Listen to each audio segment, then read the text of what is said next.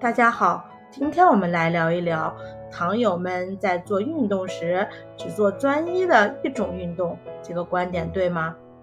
因为很多人运动都是从个人兴趣出发，长期单一的运动项目容易引起关节劳损，造成了一些所谓的职业伤。比如爱好篮球的人，大多踝部受过伤。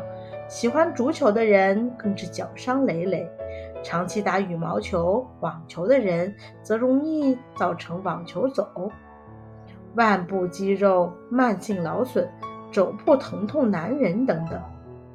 美国糖尿病运动指南推荐快走、慢跑、骑自行车、爬山等有氧运动，主张运动形式的多样性。对有关节退行性病变的中老年患者，推荐全身运动，比如老年舞蹈、医疗体操、太极拳等全身运动。所以可穿插其他运动来代替单一的运动。您明白了吗？关注我，了解更多的糖尿病知识。下期见，拜拜。